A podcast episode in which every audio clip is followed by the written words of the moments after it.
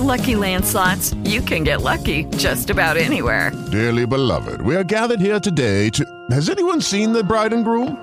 Sorry, sorry, we're here. We were getting lucky in the limo and we lost track of time. No, Lucky Land Casino, with cash prizes that add up quicker than a guest registry.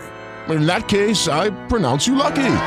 Play for free at LuckyLandSlots.com. Daily bonuses are waiting. No purchase necessary. Void where prohibited by law. 18 plus. Terms and conditions apply. See website for details. Judy was boring. Hello. Then Judy discovered ChumbaCasino.com. It's my little escape. Now Judy's the life of the party. Oh, baby, Mama's bringing home the bacon. Whoa, take it easy, Judy. The Chumba life is for everybody. So go to ChumbaCasino.com and play over 100 casino style games. Join today and play for free for your chance to redeem some serious prizes. chumba ChumbaCasino.com. No purchase necessary. Void where prohibited by law. 18 plus terms and conditions apply. See website for details. Hey everybody, it's John from Word Balloon letting you know that we've got a brand new Mainframe Comic Con event coming Black Friday, November 27th. It is going to be a Bat Black Friday featuring some incredible Batman creators. Topping the list, Clay Mann, Tom King, their brand new Batman Catwoman book is going to be out, and uh, we're going to be talking about that and have panels involving that, plus the Batman Black and White books coming back, and a whole lot more writers and artists that have been connected with the Bat. You're also going to have a great opportunity to buy some exclusive prints from artists like Clay Mann, David Finch, Mitch Gerads, Jason Fabok, and a whole lot more. Go to the Mainframe Comic Con website, mainframecomiccon.com, to get all the details. So join us the evening of Black Friday, November 27th, for Bat Black Friday, presented by Mainframe Comic Con. For all the details, head over to Mainframe Comic Con. It's going to be a great Black Friday event. See you there. Hi, everybody. Welcome back. It's Word Balloon, the comic book conversation show. John Siuntres here with another great conversation from Baltimore Comic Con. Uh, anything made me happier than putting two creators in a room together and just letting them talk. Now, we did this with uh, Bendis and Gerry Conway. We did this with Mark Waid and Tom Brevoort. Uh, Vita Ayala talked to Shelly Bond that way. And today I present the conversation between Dave Gibbons and Tom King. Uh, again, at first I was like, oh, I can get Dave from Baltimore Comic Con, and I'll talk to him. and It'll be great. And I'm like, wait a minute. I always talk to Dave Gibbons, and uh, don't get me wrong, I love talking to Dave Gibbons. Uh, but I'm like, wait a minute, I'll I'll talk to Dave to promote Baltimore Comic Con, and then during the convention, I'll get someone else to talk to him. And of course, Tom is in the midst of his uh, Rorschach Black Label story, and I thought this will be great. I'll have Tom talk to Dave. And I asked Dave, and Dave's like, that sounds great. And Tom's like, oh my God, that sounds amazing. So uh, Tom did his homework and uh, got ready to have this amazing conversation with Dave. And uh, it was a lot of fun, and I'm really glad that this happened. So now I'm presenting the audio version of it Dave Gibbons and Tom King in conversation on today's Word Balloon. This episode of Word Balloon brought to you by the League of Word Balloon listeners and their subscriptions and support of Word Balloon via Patreon, patreon.com slash Word Balloon. I am pleased to say that not only are there listeners, but also uh, a lot of comic book guests are uh, supporters of Word Balloon via Patreon and part of the league. Uh, I would like to send you a domino mask and cape for your support if you're interested. I know it's a weird time and a lot of people are counting every penny. Um, is Word Balloon and the programming I provide to you each month worth a dollar a month to you? Is it worth the price of a comic book a month? If you think it is, if you can swing it, I hope you'll consider a subscription to Word Balloon via Patreon, patreon.com slash Word Balloon. Word Balloon is also brought to you by Aftershock Comics. Aftershock has a really interesting slate of books that are happening. A really neat book that just got announced. It's called Knock 'em Dead, and it's from Eliot Rahal and Mattia Monaco. Pryor Bryce has always wanted to be funny, and now he's taken the plunge and started doing stand up comedy. Unfortunately, his older sister, Ronan, wants her brother to stop daydreaming and focus on his future. Pryor is determined to succeed. The only problem is he totally sucks at stand up. That is until an accident changes everything, leading both Pryor and Ronan to discover comedy isn't all, all it's cracked up to be. Coming your way in December, it's Knock 'em Dead, a supernatural horror about the high cost of making it, brought to you by Eliot Rahal and Mattia Monaco from Aftershock Comics. Pretty neat stuff. A new interesting book that will be joining the Aftershock Pantheon. Check out more details. Go to their website and find out about more great series, full story descriptions, preview pages of art, and the diamond codes on how to order these books and more at AftershockComics.com. Uh, uh, hello, everyone. Uh, my name is Tom King. I write comics for DC Comics, sometimes for Marvel. And I'm here to introduce. I don't like to call people legends. People get mad at you when you call people legends. I just want to introduce to you one of the geniuses of the medium um, who says he's semi retired, but he's still geniusing out there. Uh, you know him from such works as uh, Martha Washington, all the things behind me uh, Batman v Predator, Kingsman, uh, the originals, a lot of Green Lantern. Uh, Future Shocks 2000 AD. And I think that's it. That's probably the end of his career. This is Mr. Dave Gibbons. Hi, it's Tom. Hello, everybody. Pleasure to be here. Jeez, do you know how fucking nervous I am interviewing you, man? You are yeah. ruining my Sunday. I just want you to know that all the way from I do. America. I know exactly how nervous you are because I know what a huge nerd you are and how important this this is to you, Tom. But relax, you're in good hands. I'm a professional. The conversation oh. will flow. Everybody's going to go home happy. Thank God. I'm, I, I, I was genuinely like, I, I, you know, I lined up your works behind me, and I couldn't yeah. find my copy of Future Shocks, uh, which I realized I lent to my son, who stupidly lost it. So yeah. I'm running around after my son now. So you've cost me the relationship with my children. well, I mean, that's kind of a detail. I think your set dressing is is really, really good. And to be honest, amongst all that work, my my entire amassed life's work, a volume or two is never going to be noticed. I, I was missing some Captain America. I was sad. Some Green Lantern stuff.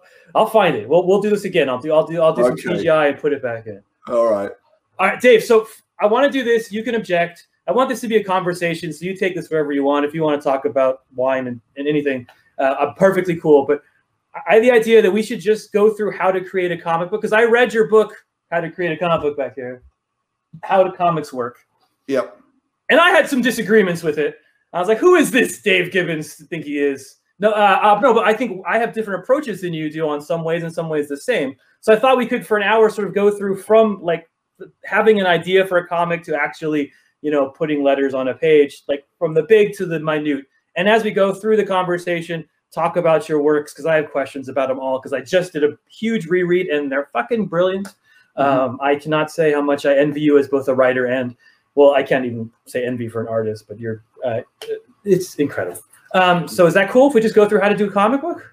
That's that's fine. You sound like the most organized interviewer that I've ever experienced. So I place myself in, in, your hand and let's go on the adventure, Tom. Look, I made notes. Wow. Look, that's how I. This is pre-prepared, man. This is all I've been no, doing. I've got notes as well, so I don't forget people's names. That's what I've come to. So it's, it's, Tom, it's pronounced King. Tom, K Tom and you work with that guy Mitchell, Mick, Mike. What's his name? You know. Look, both of us work with guy have worked with geniuses whose beards are intimidating to our bald heads. So I True. think we have we have this in common. And I think I think they almost do it to mock us. Really. Yeah. Yeah. Uh, all right, so let's start with the big. So someone comes to you. Uh, it's Karen Berger, it's Len Wein, it's uh, DC Comics, it's an indie. Someone comes to you and says, "I want you to write a comic." Mm-hmm. Where do you start? Do you start with your own life? Do you start with some genre you love? Where does Dave Gibbons? Do you start with like what you want to draw? Where do you start? Well, I suppose, uh, like you, I've been reading comics for so long that I've got kind of half-formed ideas for all sorts of characters and all sorts of situations and all kinds of ideal ways to do a western or to do a science fiction thing or a war thing. You know, you've kind of got this these kind of half-formed things that you can build on. Um, I also, for a long time, have kept a notebook where, when, whenever I hear a piece of dialogue that I think is really cool, or I read a fact in a book, or I find myself in conversation, or maybe overhearing somebody on the bus or something like that, I'll just kind of write things down. And so, one of the first things I would do if somebody came to me would be to get my little notebook out and to think, is there anything in here that could apply to this project? You know, is is, is there any little? Because it's a bit like um, I, have made this analogy before. I don't know if anybody out there's ever done chemistry when when they were at school, but yes. there's a thing that happens where you can drop one element into a solution of another, and it'll just crystallize, and it'll do it almost instantly. and I've often, I say often, occasionally had that experience that you, you know, it's got to be like kind of Captain America or something, and you'll get one of these little elements from somewhere else and drop it into it, and the whole thing will kind of spring alive. Um, I think also um, it's good not to be too rushed at that stage of things, and I've been very lucky because most of the projects that I've written I've written as kind of one offs. They've been mini series or they've been a single issue of something. And I've normally had plenty of time to kick the ideas around and figure out what I'm going to do. What is really hard, and I did find it hard in my limited experience doing the Green Lantern Corps at DC, is to come up with ideas and approaches month after month after month. That's the difficult thing. Speak. I, I have the hardcover behind me of your Green Lantern Corps run. I'm pointing so people can buy it. Oh yeah, yeah, yeah. It's yeah. brilliant. And, and and I mean, you know, each writing assignment is a bit different. In the case of the Green Lantern Corps and the most recent writing that I did for DC, it was very much tied into events that other people were involved with, and there were bits of plot left dangling and bits of plot you had to leave dangling. It's a different experience. It's a really interesting experience. It's quite a maddening experience, sometimes frustrating because, well, I mean, a case in point with um, before I did the Green Lantern Corps, I did the Rann Thanagar War, which was one of these things where you, you just got a handful of unused characters and stuffed them in, in into a story. Um, and I had a great ending for it. It, was going to be fantastic. It was the Green Lantern Corps arrive and they saved the day and they turned the planets green again. Uh, and I'd kind of I had this big ending plan, and then Peter Tomasi called me up and said, "Oh, Dave, you're going to have to lose a few pages because at the very end of your story, the heavens have to open, and a giant hand has to reach through from beyond and scoop everything up." And it was like, you know, you you've been upstage before you've even started, you know, so. You, there are always complications like that, but on a good day, you've got a character you enjoy and you've accepted the assignment because you think you can do something with the character, as was the case with Captain America or Batman and Predator.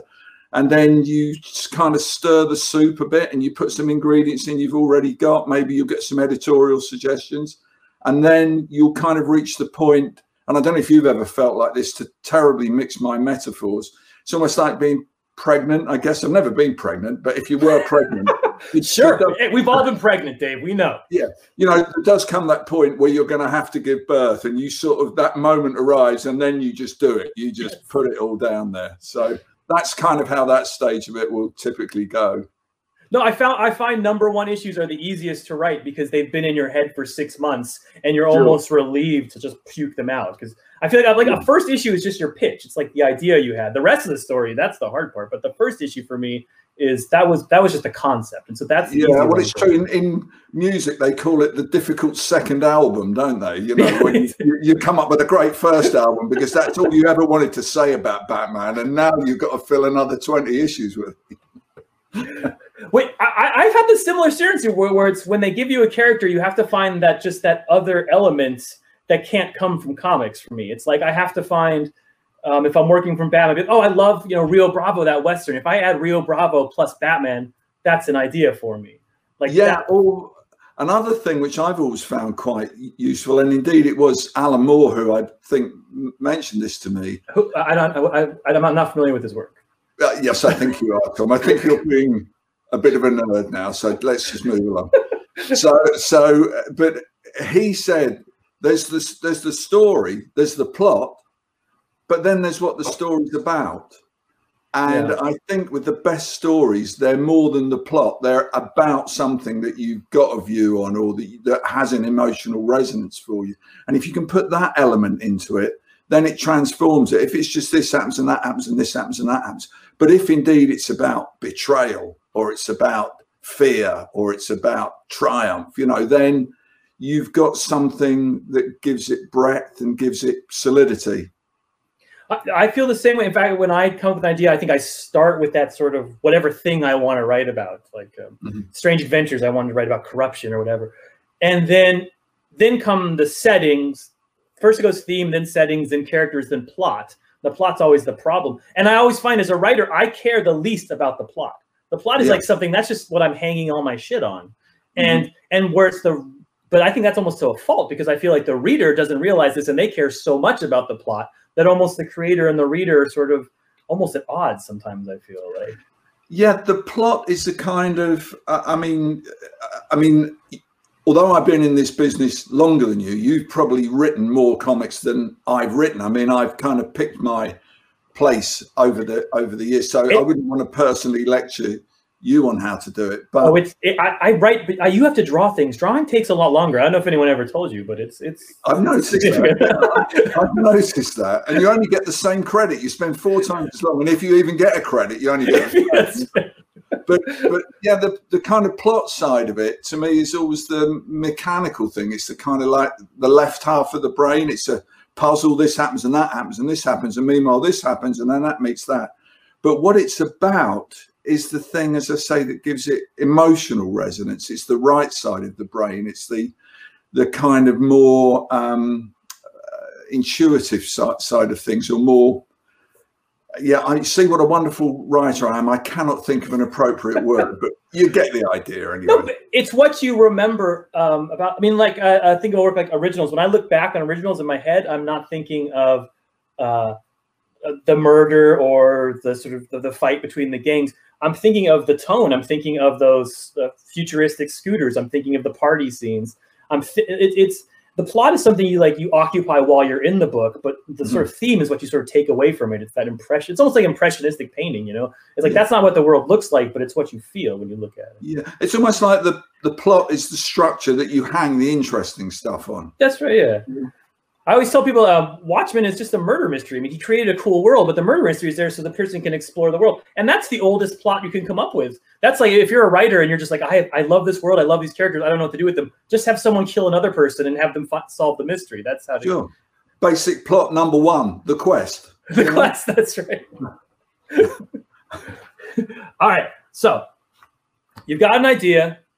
You have this. What is what's your next step? Are you a note taker? Do you plan out the whole thing? Do you do all twelve issues? Do you do all twelve issues, or do you, or you talk to an editor? You do it all by yourself. What's your next step after you have the sort of initial idea? Well, I think the next step is you have to get something down, usually in writing, in or in uh, yeah, usually it would be writing. I scribble stuff down in a notebook, and it might often just be this happens, that happens, this happens, that that happens. To get an overview of it, you know, I've always been a great believer, and in if I ever give a talk about creating comics, whether it's story or whether it's art or whether it's creating anything, I've always found it's a really good idea to work from the general to the particular. So, in other words, you have to have a general feel for the shape of the story and where the highs and lows are, and um, um, the kind of God, I'm struggling for a word again. Almost the texture of it, you know. It's it's a, it's a weird thing, and just get that down in general terms. You're going to be writing notes that nobody else is going to even see. So that is the time when you can just open your mind and just throw it all down there. And then once you've got it down, it kind of it, it then has a shape, and it and it, because you've created something, even if it's not the thing, you've got something you can edit and play with and move around and add bits in and take bits out, maybe come up with a whole different way. Often in the process of doing that, you think, oh, no, no, I've come into this the whole wrong way. There's a much better way to, to, to come into this. And actually, now I come to, to write it out, that ending's a bit flat. So I need something earlier on to give more weight to the ending. So it's that kind of really plastic, unformed thing that I think is always really important. And as I say, it's great not to be rushed to do that because quite often your most interesting ideas are not your first idea, they're your seventh idea, you know? Um, so then having done that, uh, you would probably at that point neaten it up and turn it into some kind of outline that you could present to an editor or a collaborator to say, this is kind of what it's like. And then knowing that you're on the right track, then I would probably do a more detailed breakdown, that kind of thing where you have, um, some people call it an outline, where you'd have um, a paragraph per page of story with maybe Per a sentence for each picture and just kind of write it down to, to to see see how it goes. This happens that happens this happens. Meanwhile change of scene big picture you know just just to kind of get get a vague view of it. Um, please. Do, do you think? I mean, we're a collaborative medium. You've been on both sides of the collaboration. Do you think? Do you adjust the story to your artist? Do you hope the writer adjusts his story to you? At what point are you thinking, how can I? I mean, if you're the if you're the artist, like, man, I don't want to draw this freaking horse. I don't want to draw a western. I, I mean, how, when does the art, the thought of the artist, come into this? Well, in, in my experience, and you know, I have been lucky enough to work with some geniuses. Um, Frank Miller, Alan Moore, Pat Mills, you know. Um, You're dropping names I've never heard.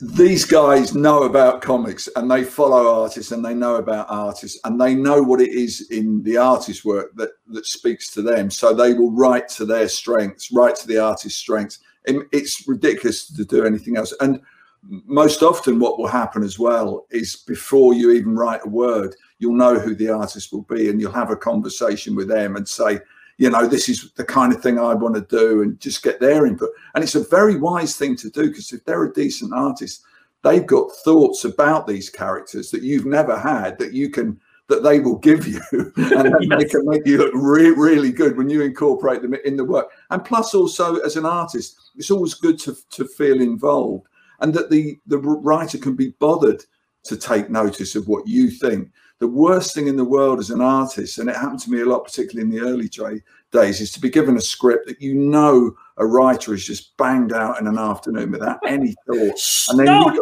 never. We've never done that. No, it never's happened. We I'm have, sure you you always full effort. Some some naughty writers have, and and you and you've then got to spend a month sitting with this stuff. You know, at least if you've had input, and at least if the the writer has has consulted you, even if the story isn't that good, at least you've got an involvement in it. It can work the other way, actually, that sometimes you'll, in the old days, you get a script that was so bad, there was no other way but up. There was probably nothing you could do that wouldn't improve it. So that was when I had actually, paradoxically, some of my most creative breakthroughs because I just draw it however I felt like it. And I I change change it round and disregard what the artist had, what the writer had written. And sometimes because it didn't matter, there was nothing to lose. So just do anything, you know. So, and it can be intimidating, obviously, to work with.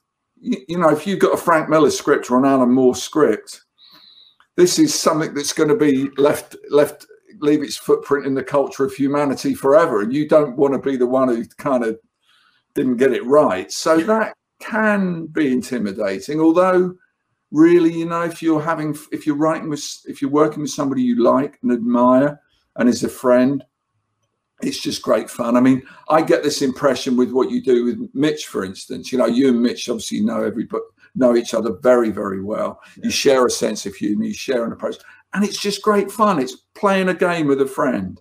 Uh, is, is that your experience? I'm sure it must. Yes, be. yeah. I, I mean, I've done all of it. I, I've done, yeah. I mean, I'm the godfather to Mitch's son. You know, like we're we talk every single day. But I mean, I've had experiences where I did Omega Men where I never uh, Barnaby uh, Bagenda, who's a brilliant artist, lives in Indonesia, talks through an agent. I've never seen him. I couldn't recognize him out of a crowd. Like we mm-hmm. never even exchanged an email because it was all through his agent. So I've done like both extremes. Uh, um, but yeah, it, it's much more fun if you're playing with someone who, who. But it's also more pressure. Like if I'm writing a script for an artist I know, then I'm like, crap, like this person's to get this script and hate it and email me and tell me. Like, but sometimes it's better to send it to someone anonymous. So they're just like, okay, the editor told me to draw this, I'll draw it. And then, and then in those times, like, I don't mind doing like, oh, I'm going to put 11 panels on this page. If I put 11 panels for Mitch, he'll be like, dude, I, I can't have dinner with my family tonight because you just fucking. so yeah, it's a personal it, aspect. It. it would be a shame to lose a friendship with somebody over an overstuffed crowd scene. That's what I'm saying. Yes. I, yeah. I always write back. I'm like silhouettes. Put everybody in silhouettes. That's cool. I love silhouettes. And of course, uh, when you become more experienced uh, as, as an artist, there are ways around crowd scenes. You know, how do you, you get around crowd scenes? What's the secret? Well, have a couple of really big figures who obscure the implied crowd behind them is one way to do it. Or silhouette isn't a bad idea. Or yeah, things things recede into the gloom or into the brightness. You know, but uh, yeah, it's uh, uh, but but but again, this is where, in terms of time, the the writer can often the writer can often win over the artist, but in a way, I'm sure the stage that I've spoken about, where as a writer, you're trying to get that idea, and until you've got that idea, you've really got nothing. At least as an artist, what I've always found is you've always got a script. You can always draw something. You know, once the pump is primed, you can just run. Whereas with a, a writer, the problem is to get that pump primed. You know, that's the that's the imponderable bit and, until the train starts running. But I imagine we're like I've talked to JRJR about working with Frank Miller, and he'll be like, "Yeah, there was a whole issue where he just put two words down and I drew it, and then he lettered it later, and it's brilliant." I mean, I imagine you've gotten some fairly open scripts over the years. Yeah, well, I mean, in the case of something like Watchmen, that, I think that's my first mention of it today, isn't it? I think so. In the case of something like Watchmen, again, I had long conversations with Alan, but what I get from him would be a fairly uh, you know, finished, detailed script. Although it would always give me alternatives. He would never say, you must draw this. He'd say, you could do this or you could do that. But if you've got a better idea, just do it. But it, but from the time I got the script, you you knew how many pages it was. You knew what pictures were going to be on which page. You knew functionally what was going to happen.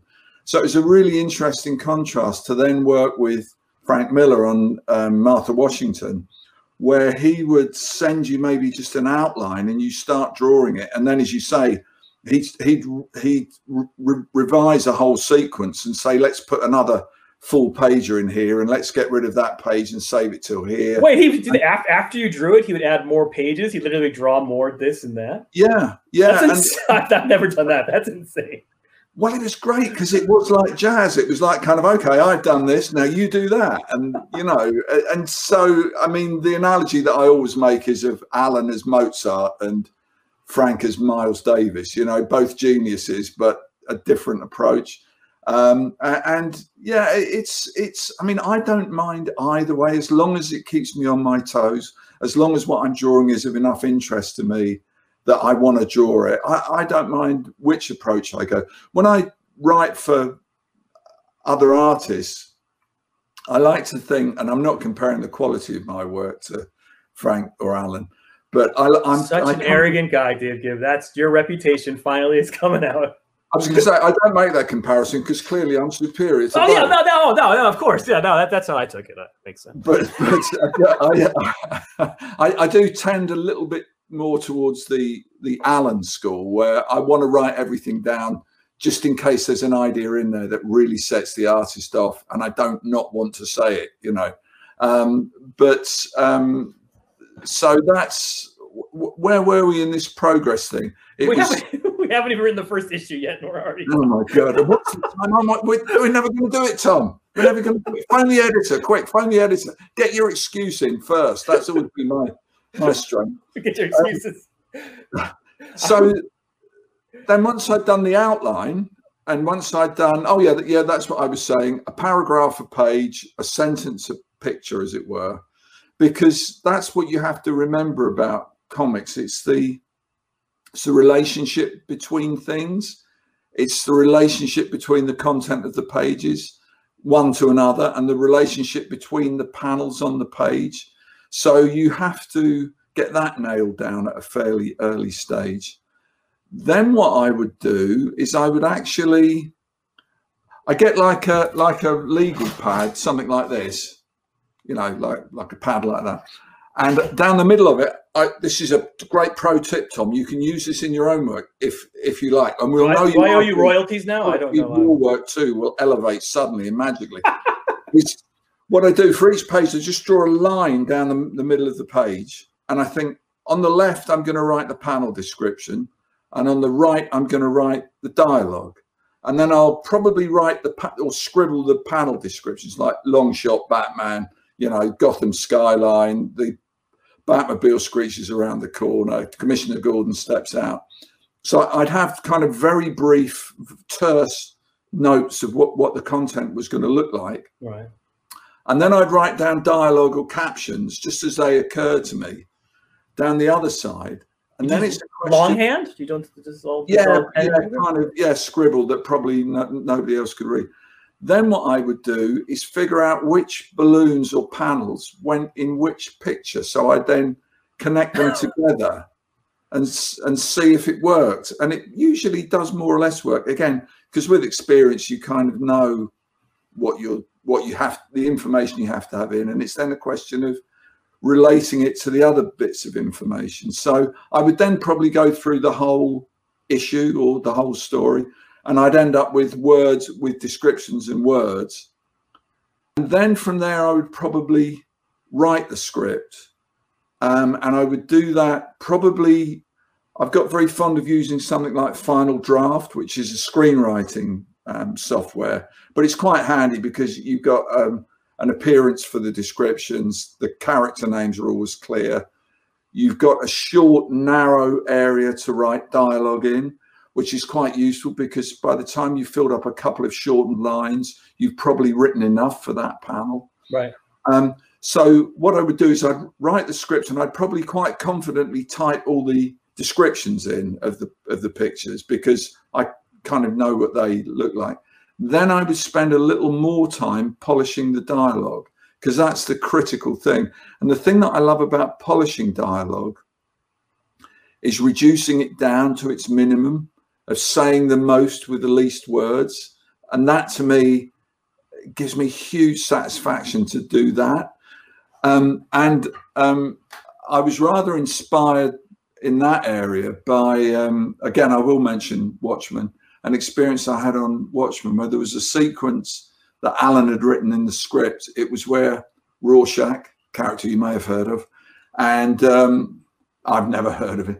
Uh, well, I've never. Yeah. Anyway, so it, it's it's it's the bit. It's the bit, how playful do I want to be about this? Um, it's it, very it's, playful is the answer. Very, very playful. Yeah. It's, it's the bit where Rorschach is having a, a night owl having a fight with Ozymandias in his Antarctic castle. Yeah, they're and slamming each other each other out. There's a load of exposition going on, and I tried to draw this, and I had to phone Alan up, and I said, Alan, this is great stuff, but this, there are too many words to be said in the time that it would take the action to happen. So it, I can't make it work. He said, Dave, I thought exactly the same. Leave it to me. And the next morning, I got those pages completely rescripted, just as good as the originals, just as beautifully written, but in half the number of words. And I thought, wow, that's that's writing, you know. So that's something that I always try to do with stuff that I write, is not to cut it down to the point of being like a telegram, you know, but to try and get the maximum value for the words that I've got in there.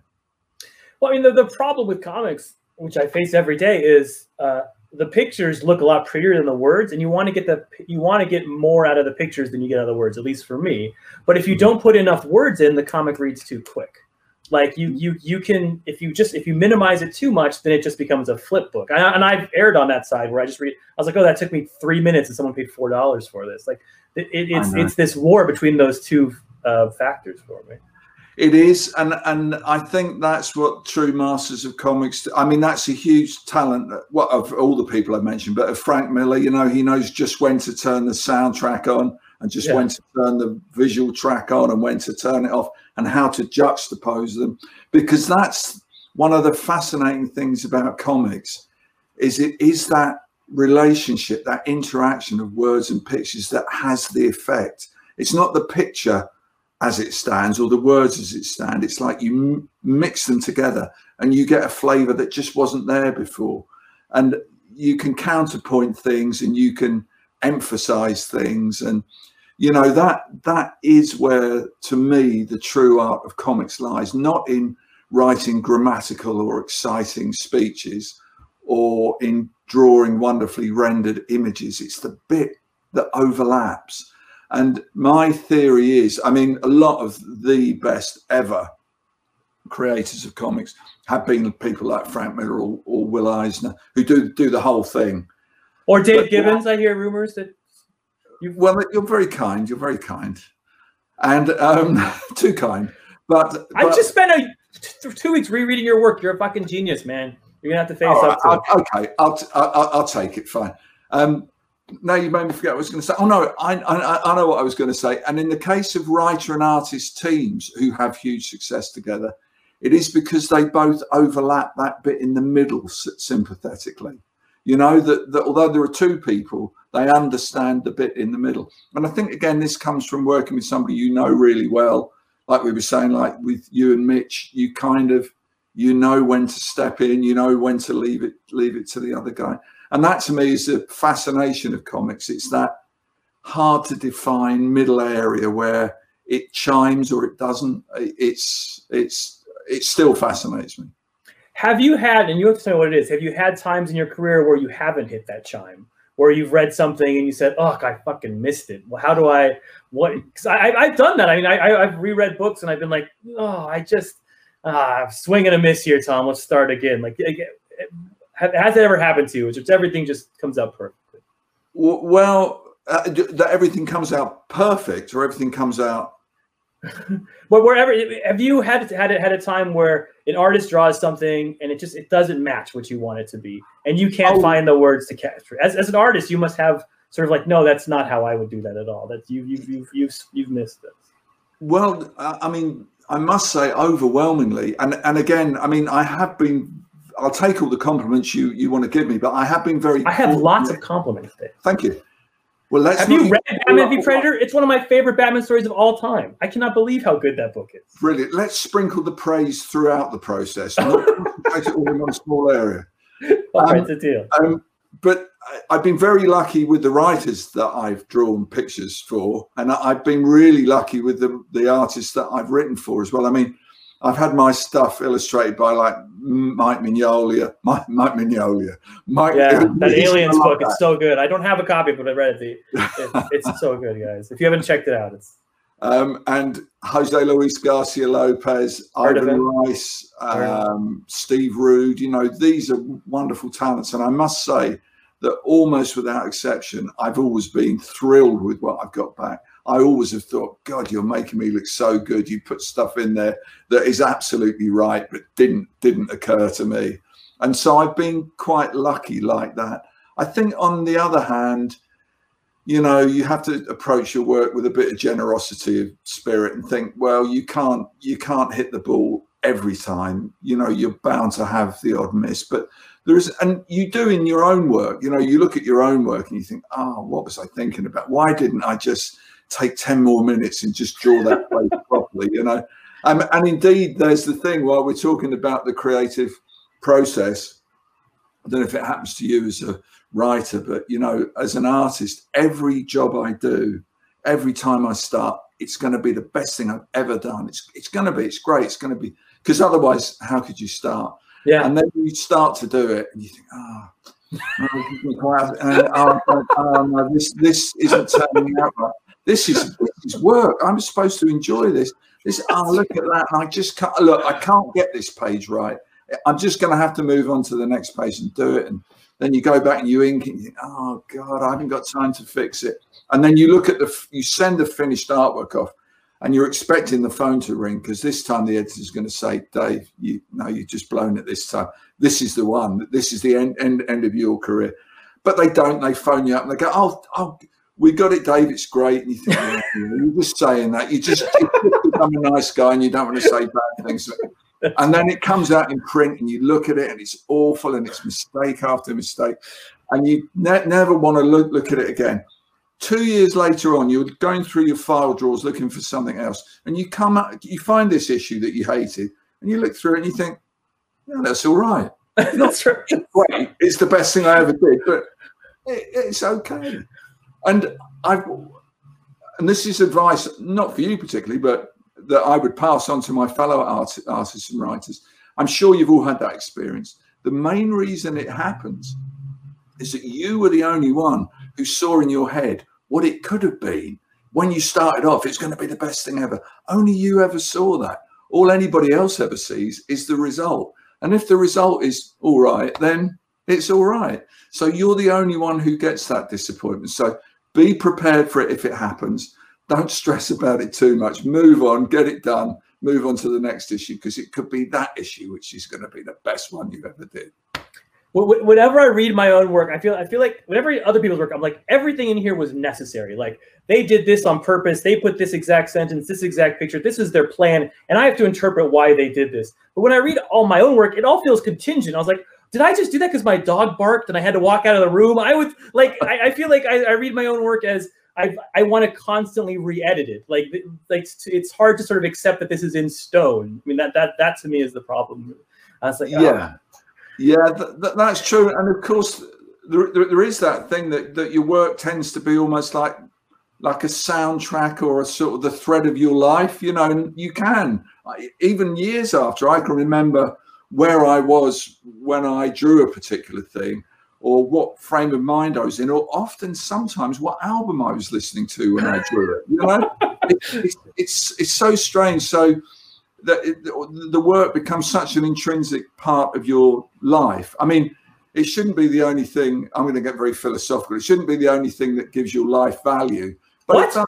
Now you tell me I'm deep into this. oh, god damn it but it, it does put up some pictures of my kids. Yeah, I mean, I, I, I would I would say this with the the originals, which you've been very generous about, because I wrote and drew that myself. It's which was so. The... If people don't know, the originals is a, a, a futuristic graphic novel, but it's about sort of your experience in the '60s as a mod and yeah. it's it's brilliant. It's it's a combination of memoir and futurist and and moral dilemmas and just added. Yeah, I love it. If anyone has, doesn't get that book, the hardcover just came out. It's back here from Berger Books, and it's gorgeous. Well, thanks, Tom.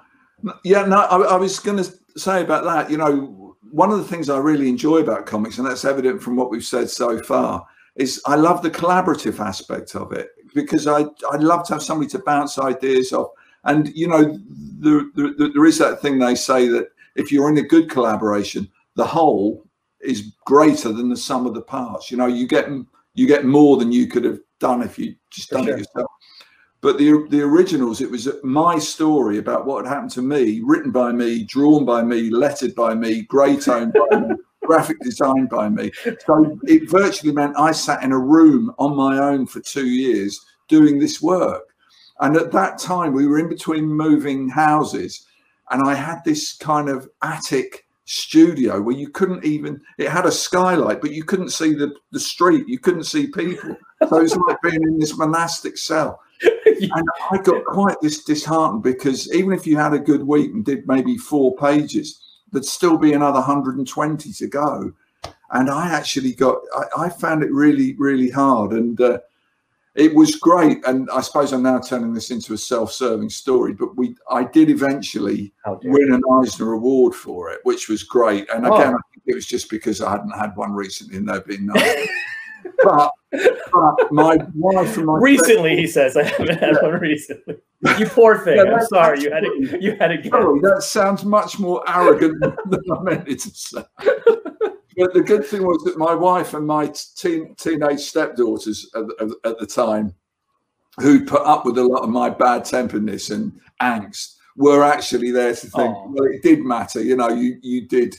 It did matter to the rest of the world, even through those dark days when you thought it didn't. So, yeah, when you're doing something for yourself that you wrote, do you change it? Would you do you write your script out first, or do you, are you more improvisational when you're drawing, or do you stick by like, oh, Dave Gibbons from two months ago told me to draw this? What the fuck was that Dave Gibbons thinking? Well, yeah, I mean, again, I, I do. I'm, I'm, a great believer in doing things in the right order and properly. You know, I do have my own rules, and one of those things is, you know, never kid yourself that you'll fix it in the inks. You know, it's a bit like you'll fix it in post. It, it's shit, but we'll fix it in post. No, oh, writers do that. We'll fix it in letters. Sometimes I'm like, oh, I don't think this works, but this deadline's here. I'll, when I get the letters off, and then the letters come, I was like, I have no idea how to fix this.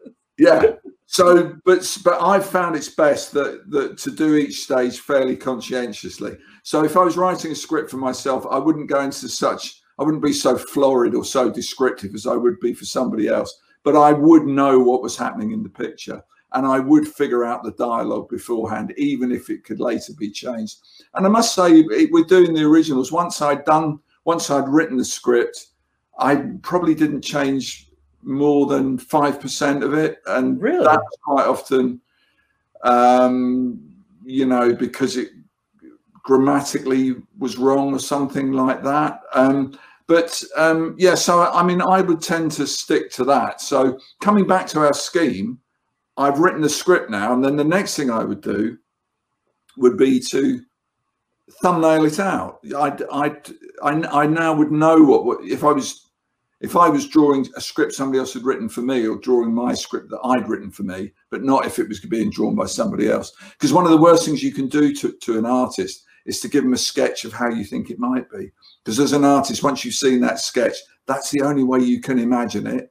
Which is which is why you know your your Batman collaborators must have a terrible trouble when they see your, frankly, I'm sorry, Tom, crappy Batman drawings. Oh, oh here I'm interviewing you. You're insulted. I see how I, I'm trying to be oh honest oh with you. I'm, I'm, paying you the respect of extreme honesty, Tom. I'm trying to help you in your career. My heart breaking. That's what it is. Okay. Okay. I mean, they're heartfelt, they're spirited attempts. You know, I've been stuck inside for two years doing my own creator owned drawn work. Um, so I don't know. Maybe it won't win me a recent Eisner, but I'll do yeah. what I can. I'm sorry. I was no, no, no. I get it. I was so you, too you, arrogant before. I'm being too harsh now. I'm, I'm, i just can't get the tone of this interview right. It's it's very difficult.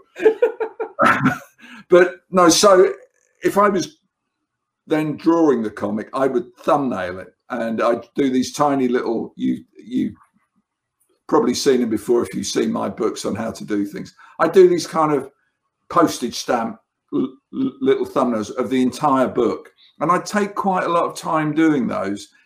and make sure that they told the story. That actually is the bit where the magic happens. What I was going on about earlier, you know, it's the bit in between the words and the pictures where it really happens. Your thumbnails are actually that point where you're you're gelling everything. You're actually making making the compound, and, and if you've done those properly, then by the time you've draw, you've thumbnail the last page, you can look at the whole thing. And if you squint, it's almost like you've got the comic book in front of you, and then all you need to do is bring it into focus. All you need to do is actually draw it, which means solving all the problems of human anatomy, composition, perspective, you know, all, all those things. But those are drawing problems as distinct from storytelling problems. So you work with uh, Frank Miller, Alan Moore, people who started out drawing comics before they writing. They never have sort of been like, "This is how you should do it." And they sort of like famously, Grant Morrison claims that when he does a script, he draws the complete script and then throws out the drawings and just sends in his writing. Did have they? Have you ever had? You've never had writers be like, "This is how you do it," and just draw it out.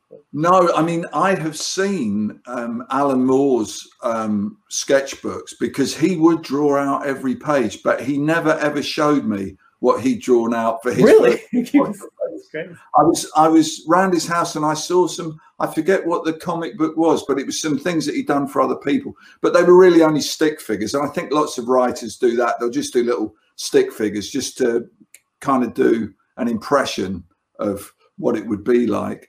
Um, and, and as a point of honor, there was a th- thing, there was a mini series I did with Steve Rude that I wrote and, and he drew. And there was one bit of the description that he just couldn't get. And I thought, I'm not going to draw it for him. I'm going to describe it to him. So I described it to him and he still didn't get it. And then I tried again and he still didn't get it. And then I drew it for him and went, Oh, now I get it, Dave. Yeah, that's easy. Thanks. You know, so it's a it's a real point of honor not to resort to a drawing because it feels like you're not if you have to draw it you're not you're not a writer anymore. You're a sort of a scribbler you know? See i was lucky enough not to have any artist skills at all. So i don't even have that chance. So for an artist working they, they'll, they'll, they'll know there's no actual skill. I've seen scott snyder's scripts. He'll actually draw a little bit like this is kind of a design element. But for me i'm just like good luck. I this is what's in my head and if you can't understand it uh, yeah, I think that's the best approach. Yeah. Oh, see, exactly, nailed it yeah. by incompetence. That's yeah, how. I, yeah. That's how. Uh, we've gone pretty far. Do you want? Do you want to keep talking about this? I want to talk about first issues. You write incredible first issues, uh, and you've drawn uh, Martha Washington's incredible first issue, uh, Watchmen originals. How do you approach a first issue? What is a first issue needed? Whoa, well, I suppose in a way, the first issue, although you maybe pitched the idea and you spent your whole life trying to get some sort of reputation, the the first issue is the pitch. It's like if they don't like the first issue, they're not going to like the rest. Well, not necessarily, but generally speaking, they're not going to like the rest of it. But first issues can be difficult because first issues are difficult if they're origin stories. I mean, origin stories are kind of you I, I hate origin. I want to get to the meat of it, you know, which is why I think quite often movies trilogies. It's the second one which is the sweetest one because the first one is the origin and the second one is the sweet one. Like with the original Superman movies, my favorite is Superman 2. I guess with with Alien, it's Aliens is is, is my favorite.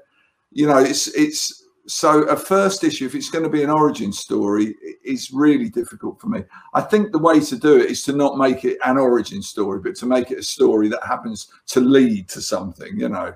Um, so well, when you did when you did Eric Kingsman, the first issue, he's not uh, he's not a super spy by the end of the issue. You're just reading about some grumpy kid and he's in a bad situation. I was amazed at how little origin story was in that first issue of Kingsman. Yeah, I suppose uh, in some cases you're not telling the story of the origin, like who he is and who he how he came to be, as much as describing the world. And as you mentioned earlier on with Watchmen, it's the it, you incite a kind of murder mystery, which means that one of our characters uh, is our kind of avatar, and he goes around the world, and you meet everybody, and you see everything, and you glimpse enough of the incidentals to think, ah, this is what we're in for. There's one thing that I often do before a first issue, and I did it in the case of Watchmen, did it in the case of Martha Washington as well. In fact, it would be too disruptive, but I could show you a big piece of artwork from Martha. But I, I is it for sale? Uh, My dog is excited about it. Yeah, the, the, dogs love it. The dogs love my work. they'll chew it. They'll lie on it. They just love it. Um, but what I quite often do is do a page, a page like a page zero, which is not from the story, but is what a page is going to look like. Because I do try and give projects that I work on a different look. Like what Watchmen has obviously got, as I'm sure you've noticed, Tom, and a nine panel grid, you know. what? Yeah. Mind blown. yeah, it's there. If you look, if you look and see it. Um, um, and, um, you know, I knew it had to have that distinctive look. So I did a page zero for Watchmen, which has appeared in print anyway. But it's kind of a nine panel grid showing the kind of picture content and the lettering style and everything. It's almost like. Go, uh, I, I, rem- I, remember at the Eisners once I said, "Oh, thank. I'm sorry, I stole the nine panel grid from you," and you said, "I, well, I stole it from Steve Ditko." Why? Why did you decide nine panels was the way to go? I mean, I'm sure I want to know, but I know you've been asked that before. Well, nine panels on a page looks. It's a nice. If you divide pages in half, it's boring because everything matches. But thirds, it's like that compositional rule of thirds thing. It's an odd number, so it's more in, interesting the corners, the internal corners of it sit in the thirds, obviously. So it looks, it sort of sits on the page nicely. And it's probably about the right size to put a little unit of story in. And it also has the effect, as again, you and everybody else, and Steve Ditko himself noticed, once you establish a grid, if you break the grid or you join two or three pictures together, the pictures look immense. Whereas on, in a regular comic, it, it, really wouldn't look that much. I mean, the reason I did that was almost as a because Watchmen came out in the in the days of what I would call uh, poster designs for comic book pages, where you get one money shot of a hero and a load of little dialogue pictures, and that had become how comics were done. And I wanted to do something that looked different from that. And also, I, I wanted to do something that would enable a very complicated story to be told slightly simply slightly more simply in the, the in the uh, format, you know. Um, but then when it came to do Martha Washington, that's completely free form. There are no grids going on in there at all. So that gives that that a distinctive look. So in the case of Martha, I, I did a sample where everything had, you know, sort of bled off the page or was more dynamically composed. And if I can do that again, it's like the doing the thumbnails and squinting at it, and you can more or less see the finished comic if you've done a page zero, you can think, yeah, yeah, this is what a finished page from that series is going to look like. And then you can draw issue one, page one with a little bit more assurance. Do you talk to the editor about this, or this is like, I know how this is going to, because every time you share something with the editor, you're risking losing a little bit of yourself. But you, you, you might get reassurance, but you also might get this turned down. What do you share and what don't you share?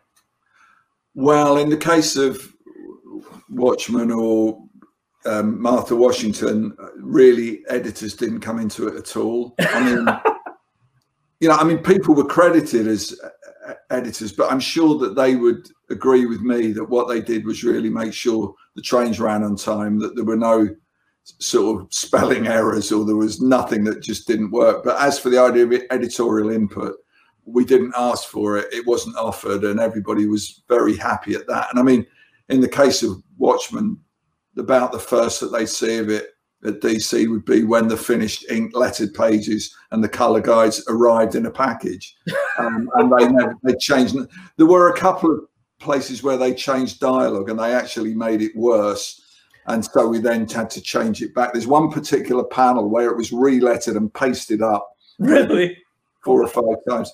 It's it's the one. It's where they just crash landed the owl ship in the in the Antarctic, and there's something about Nite Owl gets his little hover scooters out, and there's a bit of banter about rem- remember that time you came out of that tunnel on one of these, all the rats running in front of you. Or there's some piece of di- dialogue like that, and it was changed by the editor and changed back by Alan, and then changed back and then changed back again. And the one that it, it's the only time it happened, and I don't know. You know, sometimes you get really focused on something, and it just becomes something that you can't get rid of. That was a panel like that, but in the final absolute Watchmen, it's the correct um, original script version of the dialogue. So all you nerds out there, you can go and have a close look at that in, in that book behind you. Yes. Uh, I, I I had the pleasure of of, of uh, sitting with Len, Len Wein for a while, and it was at a time in my career when I was trying to do ambitious things, and I've noticed that editors really didn't want to do ambition, especially at the sort of big two companies. They, you know, they they don't they don't you know if you, if you say to them, "Hey man, I have this idea for this layout, and this will mirror this other layout," and they're like, "That, that sounds like it's going to affect your deadline." Don't you know like like that? And I asked I, I asked Len I said, "How did you how did Watchmen work? How were you able to do something? I mean, because it's 24 pages, no commer- no no commercials. You couldn't do that today. Um, uh, and and you had front and back cover control, which we very rarely have these. And I asked him how, and he he said he said I had pitched Teen Titans and they hated it. They said it was a total failure, and and Wolfman Perez were going to go down in flames. And that was their biggest hit ever. So when I went with them Watchmen, they just thought I was talking about the same thing, and they let me do it. That was his answer. Yeah, yeah, and I, I think the thing with Watchmen as well, and, and the thing generally with creator owned stuff. I mean, Watchmen wasn't creator owned, but Martha Washington and other stuff was was creator owned.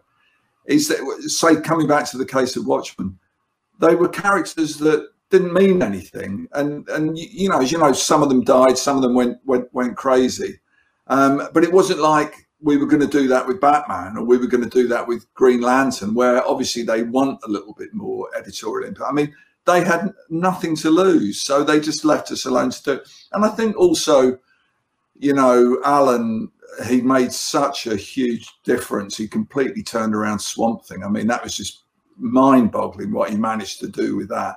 So he was their golden boy, and they knew that I was reliable and that I, you know, I wouldn't draw anything too shabby. So I think, I think, and I loved Len. I worked with Len, but I think if Len knew that, that a decent product was going to come out that he didn't have to spend too much time on, then he'd be very happy with. it's the editor's calling, right? Yeah. oh, it makes a ton of sense. Uh, um, so we're getting towards the end. Now I get to ask you just a few questions. Would you rather live in uh, Martha Washington's future world or our current future or our current world? I'd rather live, I think, basically. Um, yeah, I mean, well, we certainly didn't see, we saw a lot of things coming, but we didn't see these particular circumstances coming. I mean, but it, it is weird, and lots of people have drawn attention to it. There's certain aspects that we were right on the money with. And I mean, we did that like 30 years ago. Uh, the must Frank must have been tuned into something, and I must have seen pictures from the future or something like that. It, it is quite uncanny. I, I wouldn't agree. on the- anybody, but uh, yeah, it's strange how life imitates art. Yeah, I, I mean, I, I could. I mean, re, I read it all in one gap, and you really can't because there's a. It's over 20 years from the first issue to sort of when she dies. Oh, spoilers. Uh, but Now, now nobody's going to buy it now, Tom, because they know what happens. You're giving the plot away. no one will see the movie when you make this brilliant movie someday. Uh, oh, sorry. Yo, I, oh, I didn't know anything. This is complete guessing. Uh, but yeah, it, it felt to me very much because it was it felt so contemporary. I couldn't tell what was written in the 80s or in the 90s or in the aughts because it all felt like it was talking to the now. It was talking to current issues of sort of politics and reality TV and all that stuff. I, I, I was blown away by just how dead on you were. It was, I mean, you just you you just missed the plague. That's all. But I feel like there was hints of it. Well, it would have been one plot thread too too many, I think, as we're discovering. You know, I did notice this is just a very small thing. The in in in the book, Frank Miller dedicates the like third volume to Ayn Rand, saying Yeah. she was my huge inspiration. And I always think of Watchmen and Rorschach as a parody of Ayn Rand, as saying what a crazy person this is. And I was wondering what it, what it must be like to be on sort of both sides of the, these two writers who come at this one philosopher from two different ways. Well, yeah, I mean, uh, I mean, I think sometimes by expounding people's philosophies, you can illustrate the shortcomings in them. So I think just because you deal with a certain writer, you know, doesn't necessarily mean that you personally admire them or would emulate them or would recommend them. But I, I suppose what what Martha was about was how do you order society if it all breaks down? And obviously, the Randian thing is one way of looking at it, and al- also because it inherently is a very black and white philosophy. Somebody like Rorschach, with his reductive worldview, would be attracted to it. You know, so it kind of yeah. I, again, it's something that's floating around, isn't it? That you you almost, if you're talking about dystopias or you're talking about things gone wrong, you're going to be mentioning things like that. I see things in Martha Washington that I think are almost not a commentary on Watchmen. It's sort of frank. I mean, there's a plot line of like, let's unite the whole world. If we create a bad incident, Martha has to, Martha has to prevent it. He almost puts the Watchmen plot in in a later episode. Um, wa- was this on purpose, or do you think Frank was just riffing and just overlap? Well, I I'm mean, you know, we spoke earlier about plot number one, the the, the quest. I mean, th- there is philosophical proposition number one. Probably it's like uh, um, it's a bit like my my f- ab- about uniting against a common enemy. Uh, and I mean, the thing about Watchmen is it's kind of, well, if there's this fifth dimensional squid menace, we've got to stick together, you know. Uh, and a similar situation in Martha. Um, and um, I mean, I'm sure that must have been going in biblical times, in Greek times, in Chinese times be- before that. That, yeah, you might hate somebody, but if there was a threat to both of you, you would unite with them. So I think it's uh, again, it's almost you almost can't avoid coming up with that kind of stuff if you're getting into that kind of geopolitical kind of thing. So, I, I- I've been told that I have to wrap it. I could talk to you for 15 hours about all this stuff. Uh, is there anything uh, you would like to plug or tell people to look at, or say something? You know, go out there and buy this, or do anything. So any, anything out there you want to talk to the audience about that I didn't mention? Well, the thing that I ha- have spent some time working on, and I actually finished writing it a year or more ago, is my autobiography, which, um, you know, I, I think the world's finally ready for it. Um, and it's, I, I think it should be of interest to people. It was really that I've had so many, I think, interesting um, experiences in comics. And I've also been really lucky to meet and to work with so many people who have been pivotal in comics, which is the field that I've dedicated my life to, which I, from being a child, have, have, have loved. That I thought it'd be interesting to give a kind of behind the scenes view. So I've done this autobiography, which is not a chronological autobiography. It's kind of anecdotal. It's anecdotes arranged in alphabet, an alphabetical. Um, what, what am I trying? It's an alphabetical anecdotal autobiography. that sounds And- amazing. And When it's did it- about 100,000 words. It's going to have lots of pictures in it as well, which will tend to be things of mine that people haven't seen or are very familiar with. It'll be obscure stuff I've done right at the beginning of my career and advertising stuff and foreign language stuff that I've done during my career. We spent some time with one publisher and we couldn't really get going anywhere, but it's now with another publisher. I'll say no more than that. It's, it's with another publisher who are gung ho to publish it. So I'm hoping that once present operational difficulties are resolved a bit, we can get that autobiography out there. In which case, it would be a pleasure to do an interview or a chat with you again, Tom, after you've had a chance to internalize that and ask me some interesting questions based on on that. I would love to. I, first, I, I, just love to read the autobiography, and I'd love to talk to you about the autobiography. I, will be first in line to get that book. I cannot wait to read. I, I, I've talked long enough. We went our whole time. We didn't even get to how to end a story. So good luck starting it. Now we have no advice on how to finish it. Uh, well, it was good. I'm, I'm surprised that the time went so quickly. We obviously were enjoying ourselves, and yeah, let's find an excuse to, to do it again another time. And I'd I'd really love to chat to you about some of the wonderful things that you've been involved with. So uh, we'll do it again soon. You're so nice. Uh, how about how about a wonderful day? You too, Tom. Take care of yourself. I assume someone's going to take us away. There you go, Dave Gibbons and Tom King in conversation. Now, there's going to be more Tom King in November here on Word Balloon. First of all tonight, Tuesday night, I am uh, having a conversation with Tom King and Mike Cronenberg and Eddie Muller and Steve Cronenberg, and we're talking about Noir City and the Noir Film Foundation uh, on uh, a special word balloon scene missing. That's happening this evening, and uh, you're going to hear that conversation this week as well. And don't forget, we've got the Bat Black Friday event coming on Black Friday, and certainly we'll be celebrating Batman Catwoman with Tom King and Clay Mann and a whole bunch of other great creators as well. Joshua Williamson, Jason Fabok will be talking Three Jokers. Uh, we've got uh, David Finch coming on. Lots of great creators. Judd Winick is going to be on as well.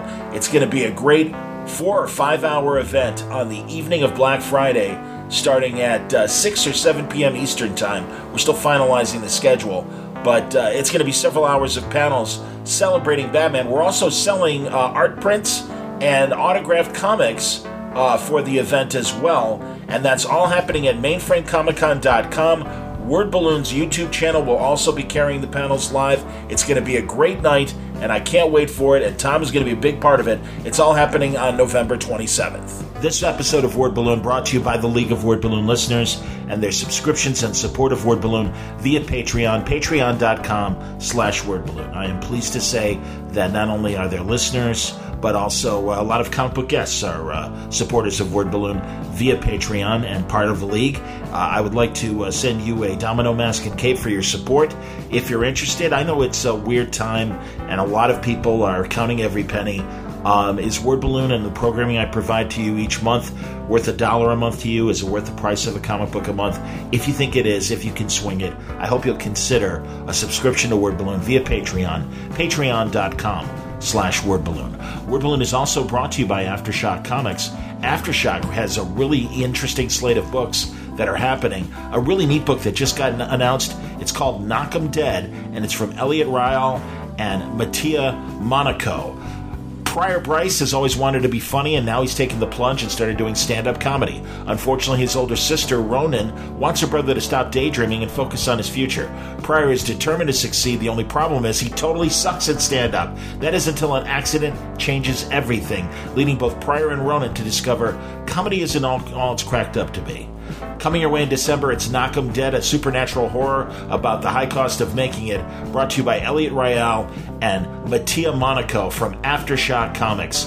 Pretty neat stuff. A new interesting book that will be joining the Aftershock Pantheon. Check out more details, go to their website and find out about more great series full story descriptions, preview pages of art, and the diamond codes on how to order these books and more at AftershockComics.com. Thanks a lot for listening. Of course, we got our Matt Wagner uh, episode that we also posted today. I hope you check that out. And more great Word Balloon all week long. Until next time, Word Balloon is a copyright feature of Shaky Productions. Copyright 2020. Stay safe, stay happy, stay healthy.